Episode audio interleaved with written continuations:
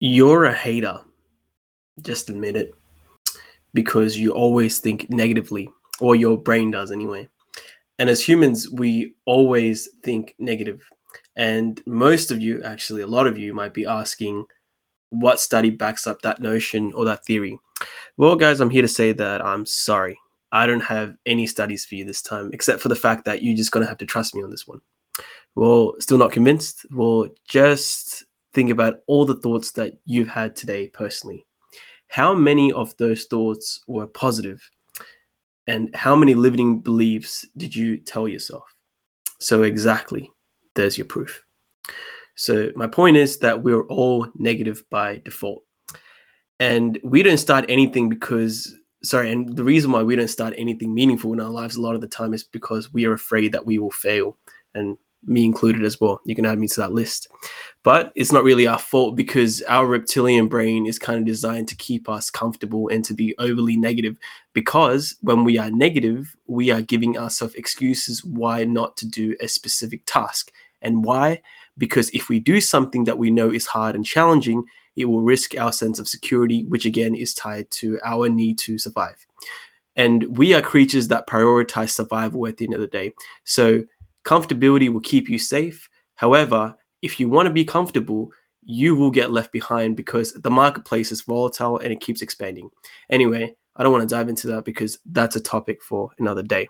But today, what I'm going to teach you is actually a technique created by Charlie Munger, who's an American billionaire investor.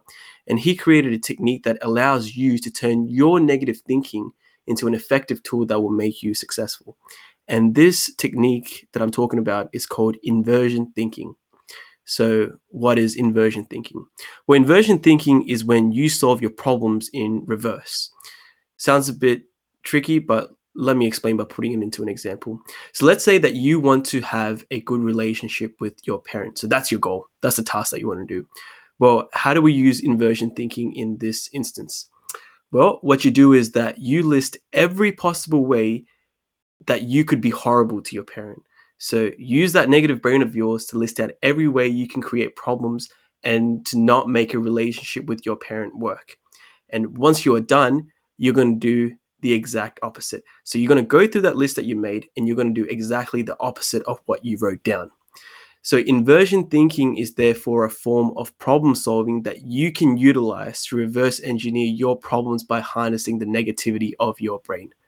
And there's also a guy called Alex Hormozi who also made a really good video explaining this idea a while back. So you can check that out on YouTube. Now, this skill is an effective tool when creating your own business, teaching yourself about some new skill that you want to develop, or even going about dealing with your everyday problems, especially in the workplace. So, what is the main takeaway of today? Well, you have to learn how to harness your negative thinking and to use inversion thinking as a tool for problem solving. And trust me, this skill will take you places. And most importantly, this is a skill that will get you to that top 1%. Anyway, thanks for tuning in. Bit of a short one, but more episodes soon to come. Stay tuned.